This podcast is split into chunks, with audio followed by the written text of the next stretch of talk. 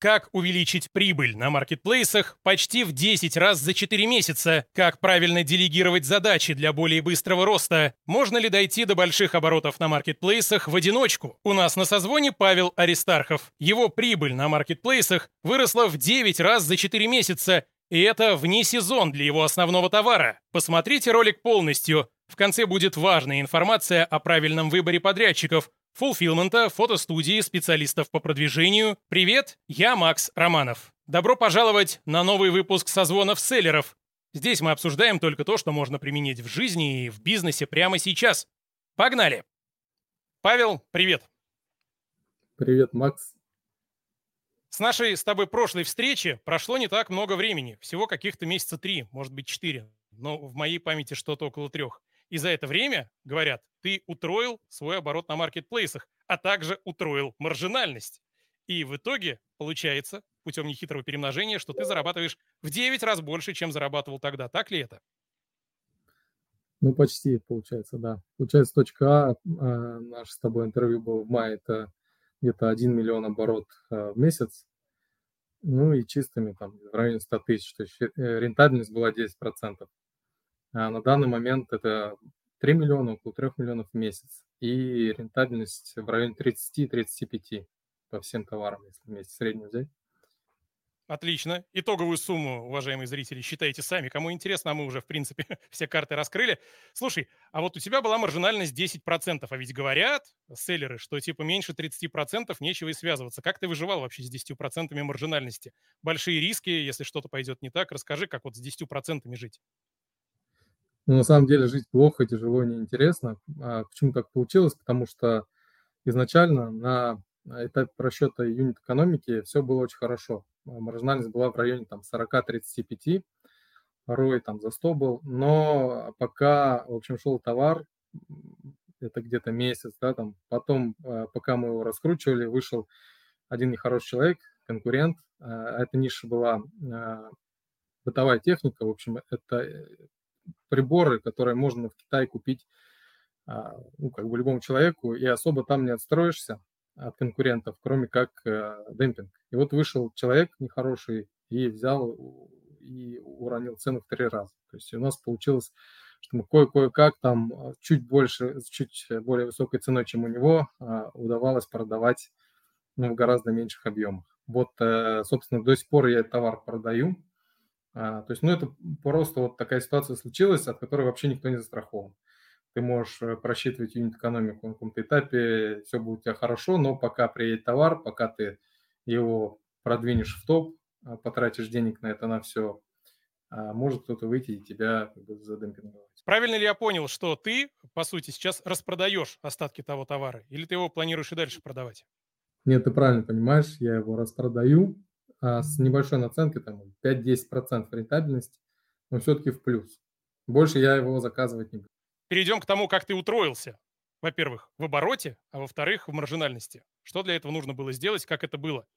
Так, ну давай тогда с оборота начнем. А, ну, товарный бизнес, все просто. Для, для того, чтобы тебе увеличить объем выручки или там, чистой прибыли, тебе, давай выручки, тебе нужно увеличить количество товаров, которые ты продаешь. А, ну вот, собственно, как у меня было. Я все силы направил на вот этот товар, и у меня были на него очень большие надежды, потому что топ продавал а, одну карточку в районе 10 миллионов у него оборота был, у него хорошая рентабельность, э, хорошая маржинальность, насколько я могу судить а, по его ценам. То есть он по хорошей цене продает, несмотря на то, что а, даже после того, как вышел человек, который его демпингует, ну и, всю, в общем-то, всю нишу.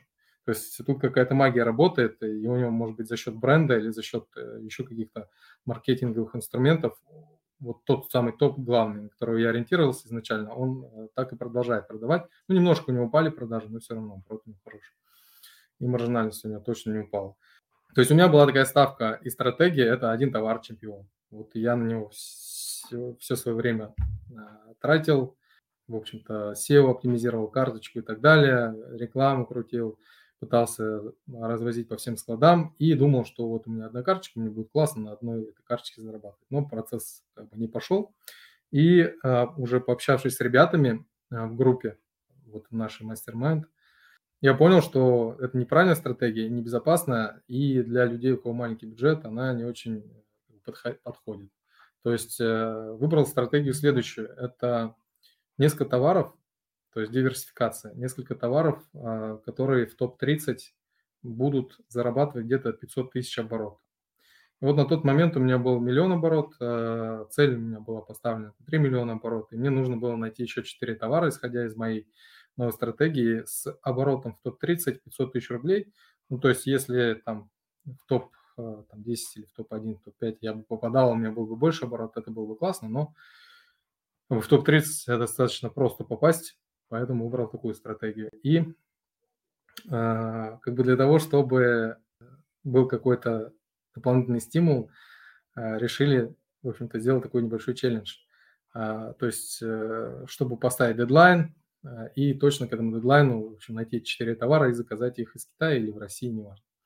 То есть челлендж заключался в следующем, если я за месяц не нахожу 4 новых товара, которых бы я, которые я потом уже бы выводил на Marketplace, то я бы заплатил определенную сумму в фонд группы мастер-майндов, а, то есть для того, чтобы ну, была дополнительная мотивация, чтобы был стимул не прокрастинировать, так скажем, и не откладывать. А была ли обратная мотивация? Группа тебе что-то дает, если ты выполняешь э, задачу?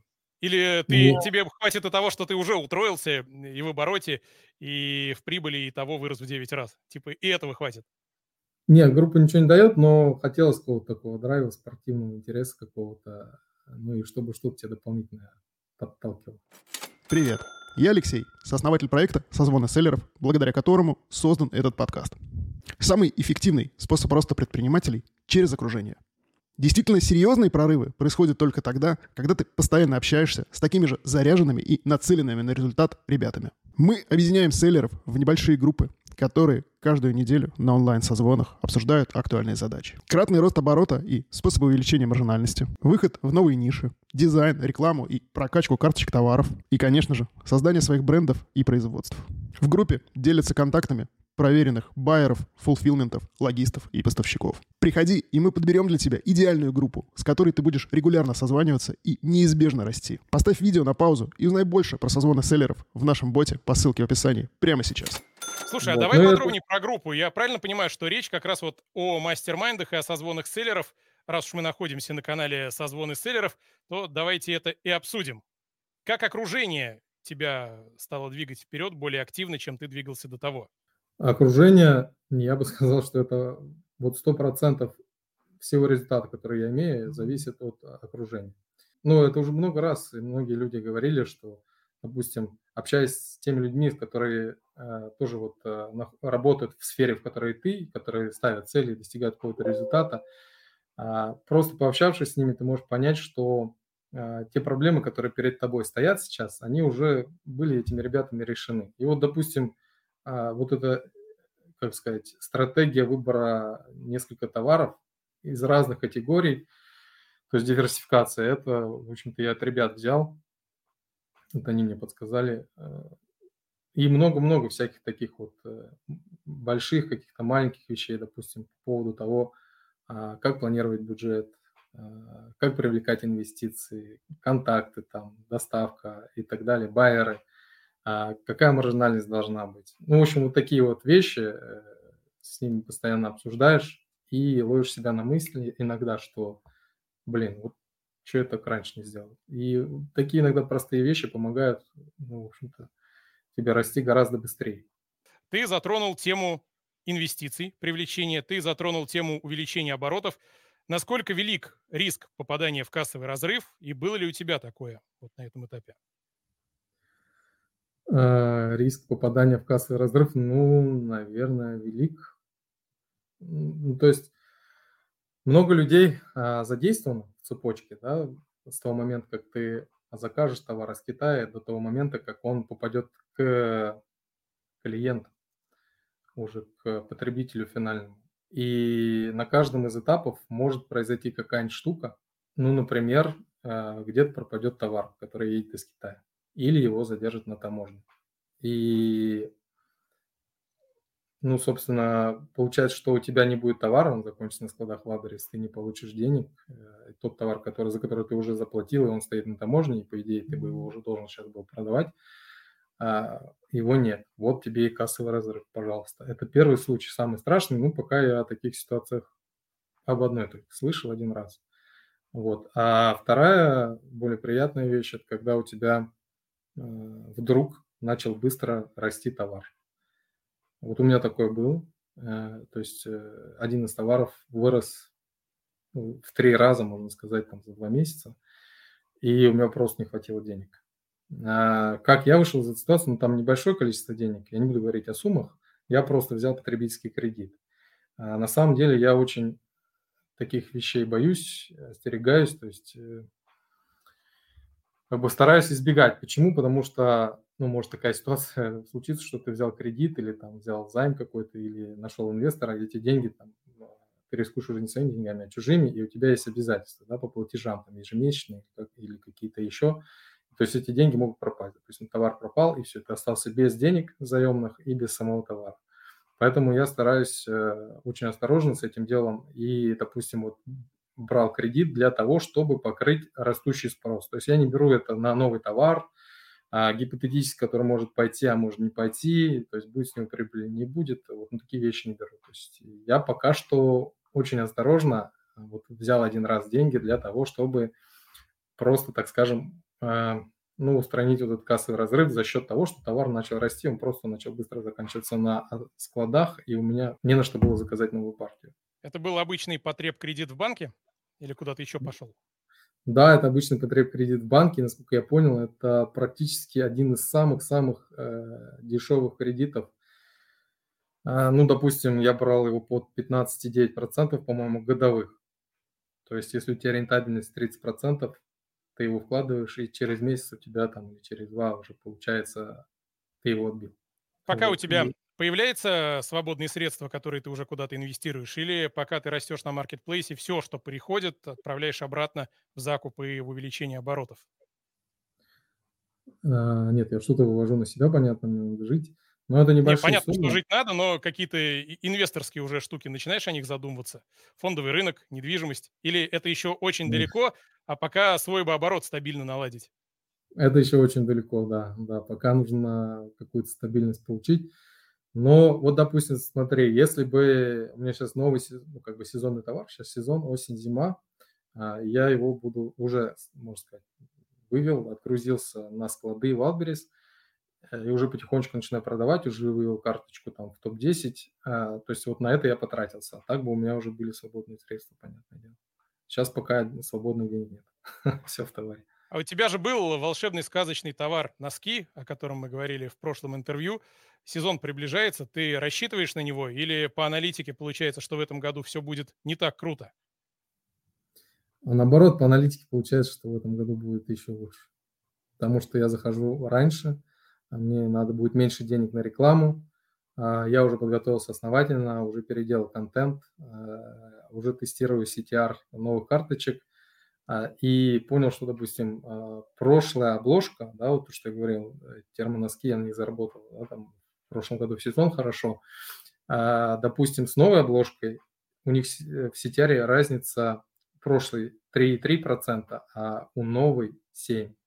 То есть больше, чем в два раза. А, это то есть означает, прям в два раза, грубо говоря. Да, это означает, что по идее должны в два раза ну, больше покупать, раз в два раза чаще переходят, на два раза больше покупать. Поэтому, ну и плюс я зашел, можно сказать, э, в середине сезона в прошлом году, а сейчас я зашел вот за две недели до, а я ожидаю, что буду в топе постоянно, все будет гораздо лучше. То есть здесь прям работает истина, готовь сани летом, а телегу зимой летом ты начинаешь готовиться к зиме. Да, и многие, кто торгует сезонными товарами, говорят, что, допустим, пуховики надо привозить в июле. А как Потому именно что... ты подбираешь товар? Какими системами аналитики пользуешься? Ну, я пользуюсь только MPStats. Вот, он мне... Я проходил обучение в школе на основании MPStats, и впоследствии так остался на нем. Больше, ну, как бы я пробовал разные средств аналитики, но вот этот мне ближе, больше, понятнее, приятнее. Ты сказал про пуховики, про то, что их нужно в начале лета э, завозить уже или начинать заказывать в начале лета? Ну, я понимаю, что их надо заказывать, чтобы привезли к э, началу сезона хотя бы за две недели или за месяц.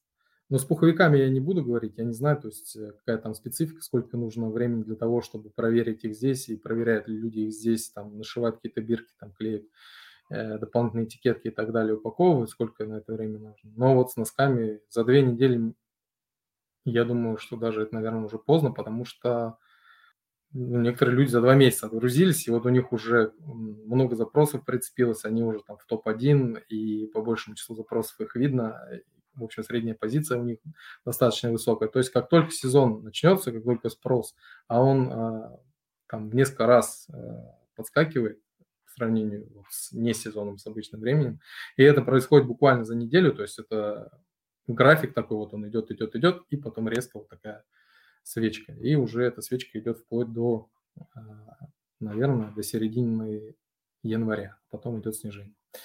И, собственно, вот они к этой свечке уже готовы, они всегда в топе, и им остается только догружать товар и не ошибиться с количеством. То есть вот в сезонке есть такая тема, что ты можешь привести либо мало, либо много. Нужно угадать. Это снова Алексей из проекта «Созвоны селлеров». Каждый созвон проходит с участием профессионального трекера. Его задача – организовать процесс для получения максимального результата. Нами разработана и многократно протестирована в бою методология, которая дает неизбежный и регулярный рост бизнеса селлера. Основная ее часть – это регулярное общение с другими такими же ребятами, которые решают такие же задачи, как у тебя. Созвоны позволят тебе найти свое узкое место, решить текущие задачи и наметить новые цели. А после по шагам достигнуть результата. А поможет тебе в этом твое новое мощное окружение, твоя группа и твой трекер. Приходи, у нас уже есть для тебя отличная группа. Поставь видео на паузу и узнай больше про созвоны селлеров в нашем боте по ссылке в описании прямо сейчас. У тебя увеличился оборот в три раза. А насколько увеличилось время, которое ты тратишь на работу? Да практически не увеличилось. В маркетплейсах э, есть такая тема, что тебе самое главное вывести товар в топ. И все. Вот, э, судя по моему опыту, в основном, то есть особых, особого внимания и каких-то особых манипуляций от тебя не требуется. Единственное, что тебе нужно, это смотреть, э, не падают ли твои позиции, и если они падают, только тогда включаться. И ну, за конкурентами можно чуть посмотреть. Если они тебя обгоняют, значит, надо уже включаться и смотреть, почему. Делать какой-то дополнительный анализ. А так, в целом, просто заказывай, догружай и делай так, чтобы у тебя остатки не заканчивались. И тут нужно очень важно, в общем, понимать, что а, нужно следить за трендом. Если тренд растущий, всегда заказывать как бы с каким-то коэффициентом, то есть э, для того, чтобы удовлетворить спрос. Иначе можно, товар может закончиться, ты будешь поднимать цену, для того, чтобы удовлетворить спрос, и это увидят э, люди, которые сейчас анализируют рынок, смотрят, ищут новый товар, посмотрят, ага, вот этот э, парень не справляется, здесь можно помочь. И выйдут со своим товаром, э, а изначально они это делают через демпинг, сейчас в основном через рекламу, ну и, собственно, начнется вот эта вот суета, драки, борьба за рынок, за клиента. В общем, не упускать остатки, насколько я понимаю, это очень важно. Потому что одна, один из критериев, так скажем, при подборе нового товара, вот у меня, по крайней мере, это выпускает ли топ-остатки. Если топ-остатки не выпускает на большом промежутке времени, то это знак тому, что туда лучше не заходить. Ну, то есть ты, чтобы не кончился товар, повышаешь цены, приходят помогальщики и роняют цены.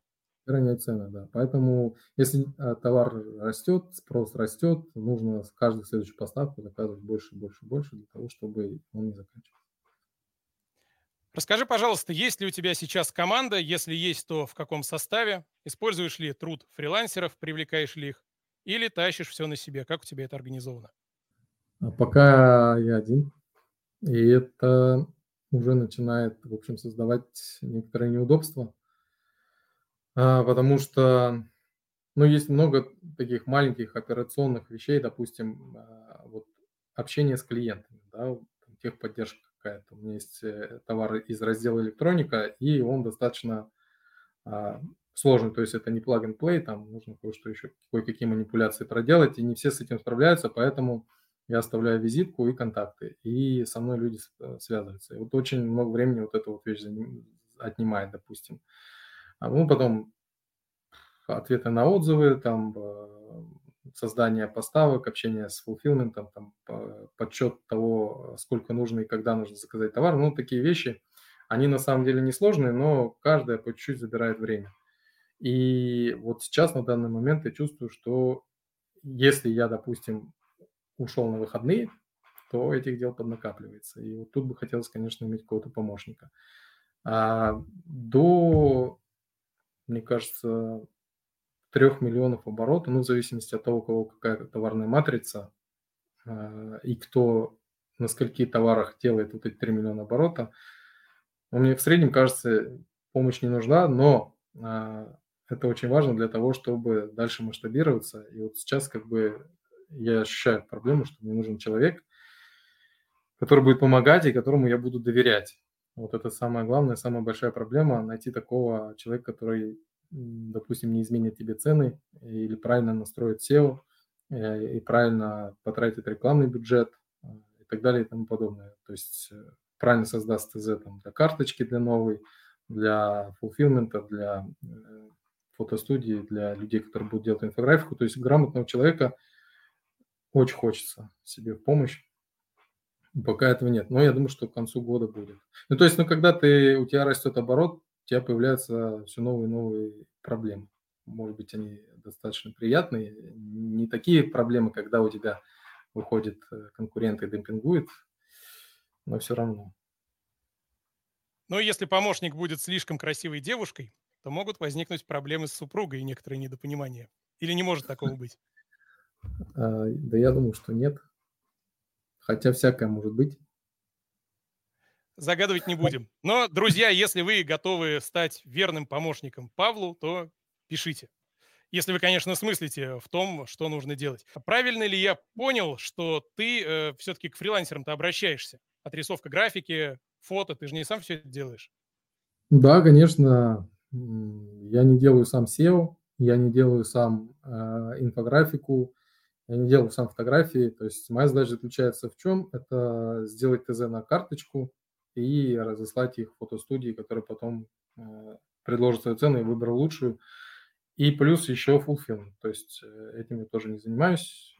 Это у меня есть э, тоже не, несколько подрядчиков, которые упаковывают и отвозят товар на склады Wildberries.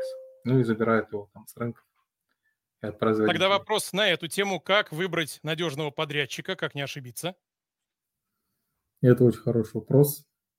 Ну, я с разными подрядчиками работал, давай начнем с этого.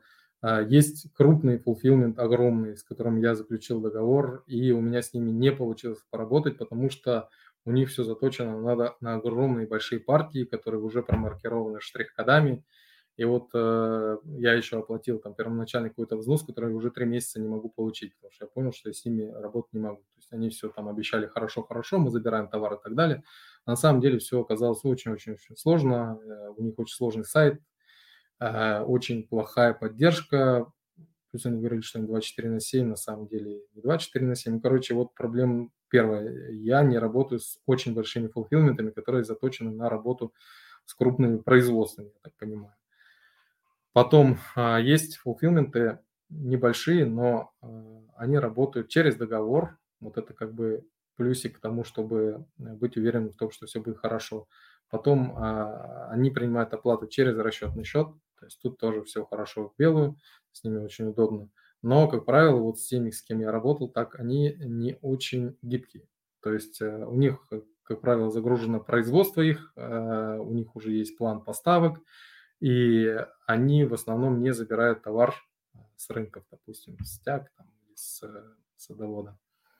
А неудобство вот в этом заключается. То есть ты можешь привезти товар из Китая за 10 дней, а они тебе еще 10 дней будут его вести на склад в А есть еще один, так скажем, третий вид фулфилментов, это очень маленькие такие гаражи, так скажем, где работает один человек, ты можешь оплачивать там по договору через ИП, но в основном они так не работают, а работают просто через оплату на карту.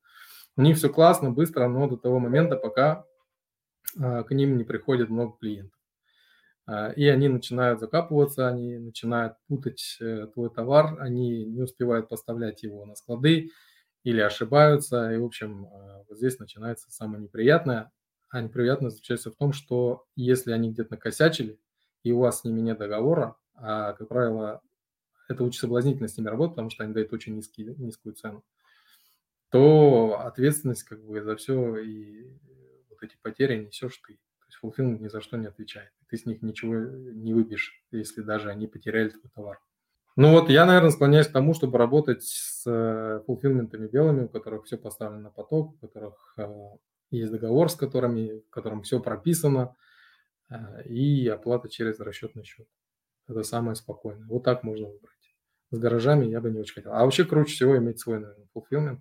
И мы вот сейчас, э, у меня товарищ в Москве, он тоже селлер, и он решил открыть свой fulfillment, поэтому первые уже две поставки, точнее последние две поставки я через него отвозил. Это гораздо спокойнее э, и надежнее. Ну и если у вас в мастер-майнде группа из десятка человек, то, в принципе, вы тоже можете все вместе сообразить на всех один fulfillment, по идее. Ну да, ну самое главное, чтобы был человек, который живет в Москве и вот за этим, за всем делом следит. Если такой найдется у нас, я буду только за, только рад. А для тех зрителей, кто не в курсе, ты где находишься? В Питере. Но Питер тоже не самый маленький город. Это не Чапаевск, не Новокуйбышевск, не Сызрань. Взял я тут три великих города в окрестностях Самары. Да, но э, вся вот эта вот э, суета и вся жизнь маркетплейсная, она вокруг Москвы, потому что товары из Китая доставляют туда. Э, самые основные склады Wildberries тоже находятся в Москве, и через э, даже не основные московские склады ты можешь транзитом очень дешево, гораздо дешевле, чем транспортная компания, отвезти товар ну, почти по всей России. Поэтому Москва, конечно, в этом отношении имеет гораздо больше преимуществ. И вот питерские склады, по крайней мере, с теми товарами, с которыми я работаю, они меня не очень радуют. Я поэтому сюда, если я вожу, то очень-очень-очень мало. Ну и вот, наверное, сезонный товар завезу. Но опять совсем чуть-чуть, потому что спрос здесь маленький. Кажется, ты уже заждался новую вставку про созвоны селлеров. Я уже дважды говорил, как важно для селлера его окружение. Все успешные предприниматели, как один, говорят о том, как поменялось их мышление и финансовые результаты после того, как они попали в окружение правильных людей. Группа созвонов — это твой личный совет директоров, который поможет тебе взглянуть на свои проблемы и задачи под новым углом. Эти ребята с удовольствием дадут дельные советы своего опыта и ответят на все твои вопросы. Что может быть круче, чем расти вместе с другими активными и нацеленными на результат селлерами? Вместе решать новые задачи и радоваться успехам друг друга. А когда ты покажешь отличный результат и выйдешь на новый уровень, мы пригласим тебя в более продвинутую группу, которая буквально затащит тебя еще выше. Как насчет того, чтобы начать развивать свой бизнес и получать больше денег от маркетплейсов уже на этой неделе? Поставь видео на паузу и узнай больше про созвоны селлеров в нашем боте по ссылке в описании прямо сейчас. А как ты регулируешь количество товара на разных складах Wildberries? Ты за этим внимательно следишь и руками как-то это все регулируешь? Да, пока руками, э, ну, через MPStats можно посмотреть, э, сколько в процентном соотношении, с какого склада у тебя заказывают. Там, за последние, к примеру, 30 дней, 14 или там, любой период можешь выбрать. А, и в зависимости от этого уже регулировать количество поставляемого в следующей поставке товара на эти склады.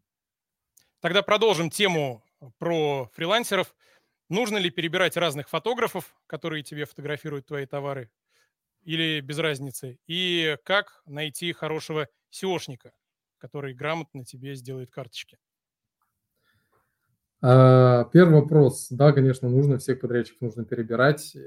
И даже если это касается не только фотостудий там или фулфилментов, и это касается и байеров. Почему? Это вот, кстати, сейчас небольшая будет отсылка к тому, как удалось увеличить рентабельность.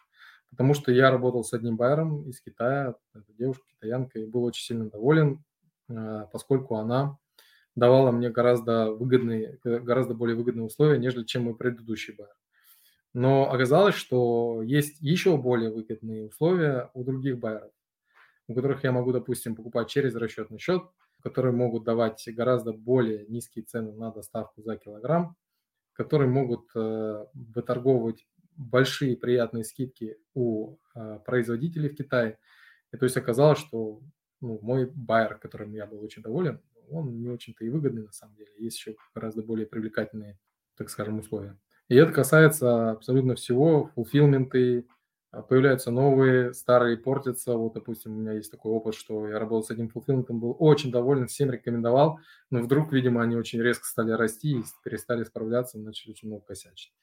Вот, э, хорошо иметь в запасе там двух, трех, четырех подрядчиков, которым ты, если что, можешь перенаправить свой товар, задание и так далее.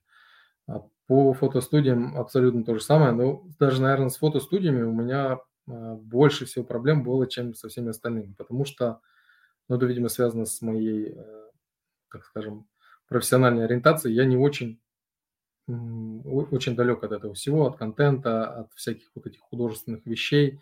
Для меня создать ТЗ для карточки товара – это прям э, боль, которой я в жизни не хотел бы заниматься, я бы кому-нибудь отдал, вот какому-нибудь профессионалу, который от этого а, в общем, получает удовольствие и был бы не против зарабатывать на этом деньги. И поэтому у меня с фотостудиями не очень, как бы я не нашел пока ту, которая бы меня во всем устраивала.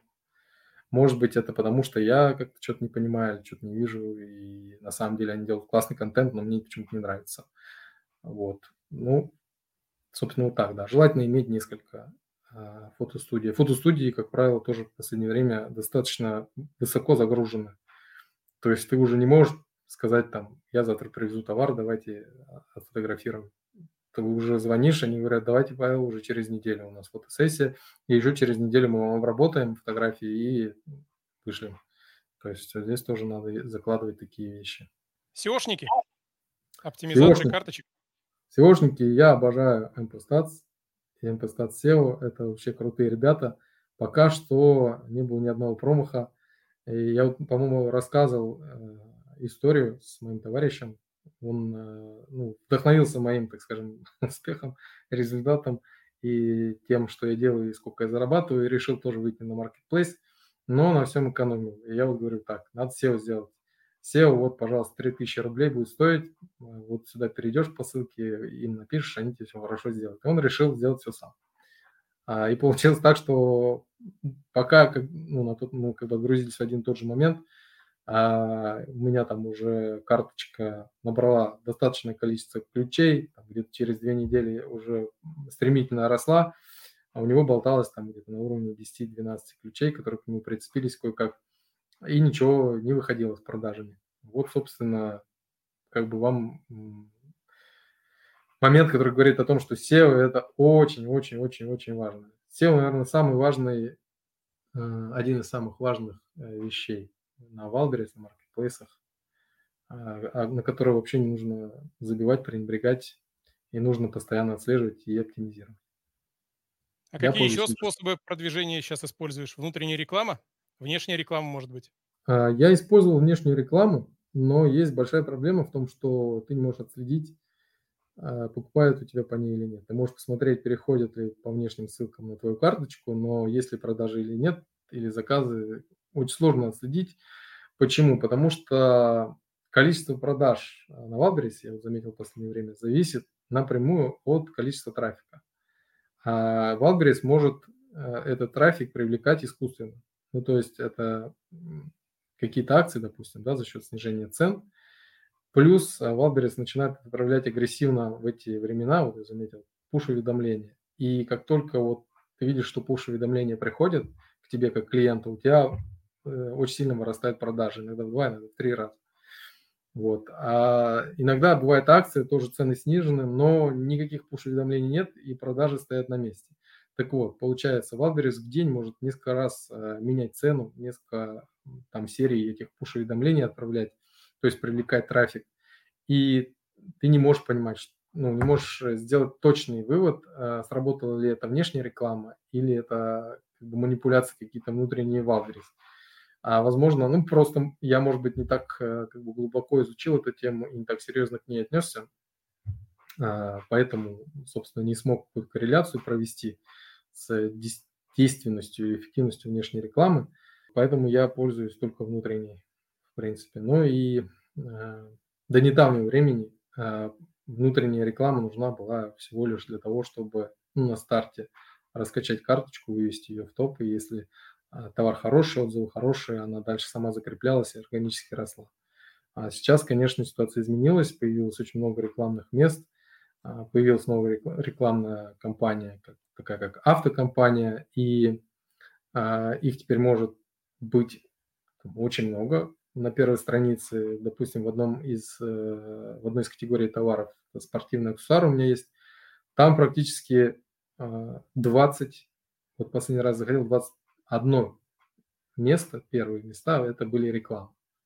То есть, э, если ты не будешь вкладываться сейчас в рекламу, то есть вероятность того, что ты с этого топа слетишь, потому что придут а, люди, которые будут постоянно перекупать трафик, а, а вот именно трафик тот самый вот верхний, да, который получает топ-10 карточек, он самый важный, потому что в основном а, люди делают покупки вот у первых 10 топов, те, кто быстро принимает решение. То есть он зашел, увидел, выбрал, не стал тратить на это время, заказал.